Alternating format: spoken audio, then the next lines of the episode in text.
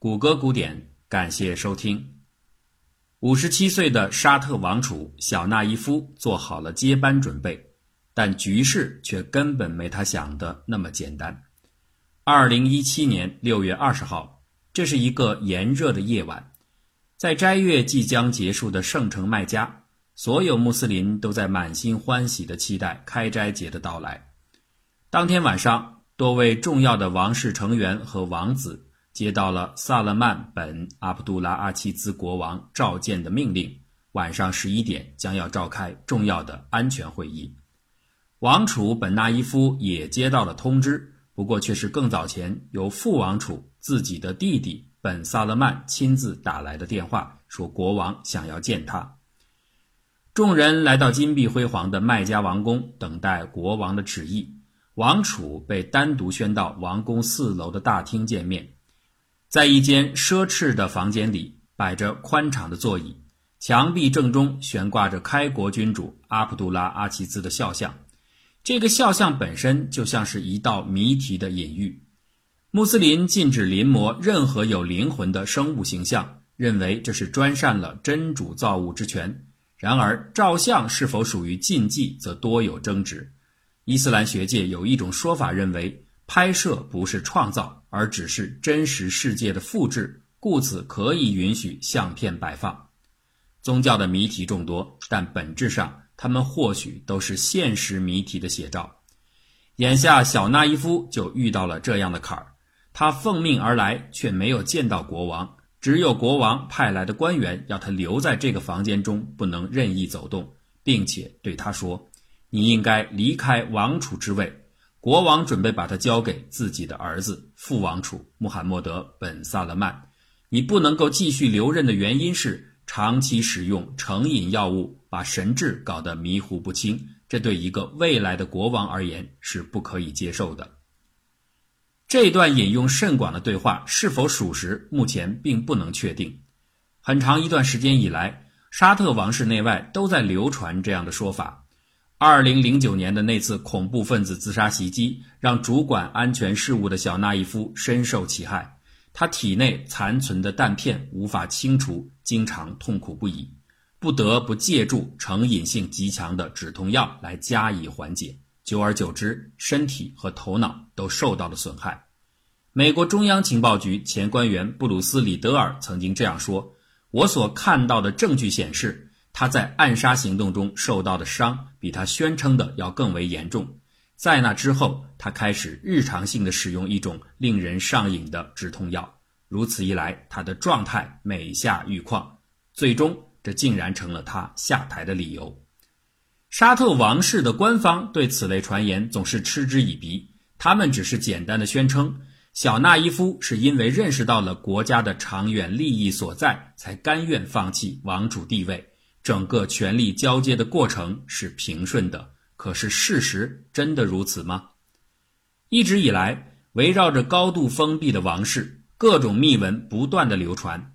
有人甚至怀疑，这次剧烈的政变或许都并非完全出于萨勒曼国王的本意，而是出自小萨勒曼的意志。真正在精神状态方面有问题的，可能是老国王自己。至少他明显受到了儿子 MBS 的挟制，小萨勒曼甚至有可能控制了自己的母亲，把他软禁在某个不为人知的地点，以避免他在国王面前为外戚争权。据报道，在某次访问美国会见奥巴马总统时，萨勒曼国王突然提出想见一下自己许久未曾谋面的王妃，也就是 MBS 的母亲。国王以为他就在美国，奥巴马总统没有给出回应。但是这则新闻在某种程度上印证着外界的猜测。尽管上述说法缺乏更为明确的实证，沙特驻华盛顿大使也一再否认相关消息。但小萨勒曼拥有政坛巨大的影响力却是不争的事实。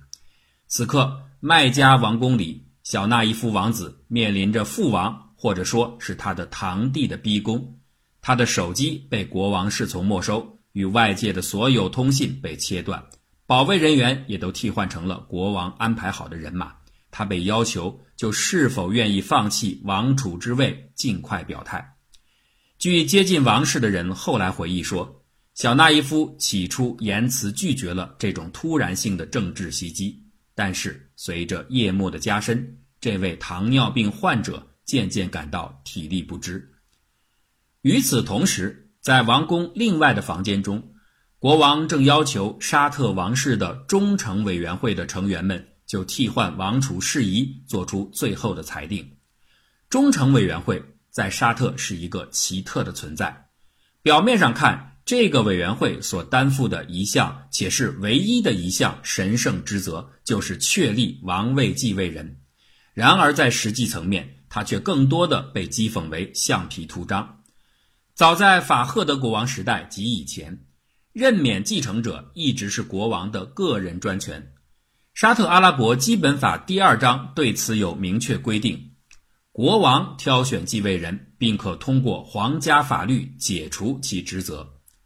基本法是法赫德时期制定的准宪法，它的法律位阶低于伊斯兰教法。他只是把一些不成文的王室惯例以文本形式固定下来。尽管如此，基本法还是为素以保守著称的法赫德国王带来了一些国际声誉。在这部基本法当中，首次对沙特国王的接班规则做出了调整，立贤原则超越了立长原则，也就是说，继位的顺序可以不再严格的按照资历，而是让某些能力更出色的王子提前出现。国王在这个问题上拥有钱纲独断的权利。当然，他也必须适当顾及整个王室的利益平衡。法赫德调整法律，据说是为了规范权力传继的秩序，避免历史上沙特王朝曾经因此出现的分裂局面。但是，作为苏门七虎的老大，法赫德此举也未必没有私心。在他之后，沙特进入到阿卜杜拉执政时代，阿卜杜拉国王不是苏门兄弟。于是，前朝制定的规则改变，让沙特政坛上苏门七虎和非苏门势力之间的争斗变得愈发激烈。七虎之一的苏丹王子，甚至在阿卜杜拉还在担任王储时，就曾经策动过企图推翻他的政变，但未获成功。由此，阿卜杜拉和苏戴利一支的关系变得更加紧张。为了制衡强大的苏门一系。阿卜杜拉在二零零六年制定了忠诚法令，建立了忠诚委员会。委员会的成员都是开国君主阿卜杜拉阿齐兹的儿子们。如果某些二代王子身体不允许，或者说没有意愿加入，就由他旗下的三代王子代替之。按照忠诚法令的规定，国王可以提出三个候选接班人，交由忠诚委员会表决，得票最多者为王储。假如三个候选者都不能使委员会感到满意，则忠诚委员们可以经与国王合议之后重新票选新的人选。这套办法听起来比较公正，又颇有传统阿拉伯部族长老会的味道，所以很容易被人们接受。但是实际上，这是阿卜杜拉国王试图平衡苏戴利一支的一种策略，更多的王子加入决策。或许可以稀释苏门七虎的巨大影响力。虽然是这样设想，但在一开始，忠诚委员会的实际作用却很有限。原因是所有的忠诚委员们，那些二三代的王子，都会根据各自的利益选边站队。结果是，现任的阿卜杜拉国王和强大的苏门七虎两大阵营，大体上各据半壁江山。苏戴利家族一方还略占优势，这种情况下，国王也不敢造次行事，所以他连续选任了苏门的几个兄弟苏丹、纳伊夫、萨勒曼，先后担任自己身后的王储。这是一种政治上的妥协，而非阿卜杜拉国王的意愿。阿卜杜拉怎么可能情愿让曾经想迫害自己的苏丹王子当备位元首呢？他当然不愿意。只是委员会的格局让他不得不为之。真正帮助阿卜杜拉国王扭转局势的，并不是忠诚委员们，而是他本人的长寿。这位老国王非常能活，先后把苏丹王储和纳伊夫王储都熬死了，只剩下了最年轻的萨勒曼。由于苏门七虎的主要成员日渐凋零，他的实力自然下滑。年届九十的国王阿卜杜拉知道，他大概无法再熬过七虎当中的最后一虎萨勒曼了。但鉴于彼此间的实力已然改变，此刻如果再次借助忠诚委员会机制，做出某种有利于自己的安排，应该是合适的时机了。所以，阿卜杜拉国王在萨勒曼王储之后，特意安排苏门七虎之外的弟弟穆克林作为副王储，并且暗中和穆克林进行了政治交易，让他在接班之后。遴选亲阿卜杜拉世系的王子们接掌权力，从而排挤掉苏戴利一支的影响。为了保证穆克林的隔代接班不会在最后一虎萨勒曼掌权时生出变数，阿卜杜拉国王祭出了忠诚委员会这个法宝。他特意颁布了任何人不得以任何理由剥夺穆克林继位权的国王法令，并且逐一和忠诚委员会的成员会谈。要求他们就此表态，结果有百分之七十五的委员赞同这一法令，这就等于事实上通过的表决。与此同时啊，阿卜杜拉还把二十多万精锐内卫部队的指挥大权交给了自己的儿子，以确保万无一失。可惜的是，这个精心的计划和法令，在阿卜杜拉死去、萨勒曼成为新国王的短短三个月之后就被彻底打破。苏戴利家族的政治影响力和忠诚委员们的现实性都被老国王严重的误判了。阿卜杜拉能用忠诚委员会来建立规则，萨勒曼就能同样的用忠诚委员会来打破规则。他废掉了穆克林，让侄子小纳伊夫成为王储，让儿子小萨勒曼居于第二。这种改变毫不费力地赢得了多数忠诚委员们的赞同。应该说呀，上任三个月就能几乎没有阻碍地做出这么重大的调整，老阿卜杜拉选择的过渡王储穆克林本身的确有很大的问题。他的母系的低下出身，让许多忠诚委员会的王子们不服气。相反的，倒是拥有良好形象和亲美关系的小纳伊夫出任沙特第三代的首位王储，更容易被众人接受。然而，小纳伊夫大概也不会想到，两年半之后这一天晚上，自己会同样的面临被下台的厄运。这一次行动的背书仍然是由忠诚委员会完成的，这足可证明这个委员会确实是个橡皮图章。六月二十号的晚上，几位国王的官员向齐集一堂的各位忠诚委员们传达了国王关于换储意见的书信。告知他们说，这么做的理由是小纳伊夫王子长期服用成瘾止痛药，影响了健康。萨勒曼国王一直希望小纳伊夫接受治疗，但是却始终不见起色。鉴于王国目前面临的危险局势，小纳伊夫应该放弃王储之位，由副王储代替。显然呢，这个突变引起了人们不小的骚动。但是经过一番讨论和国王最后的询问。三十四位忠诚委员当中，有三十一位最终同意由本萨勒曼王子接替本纳伊夫担任王储。不管这种同意多大程度上带有迫不得已的成分，但是表决结果毕竟支持了国王的动议。那至于处在隔离状态的小纳伊夫本人呢？他虽然一度做出了抗争。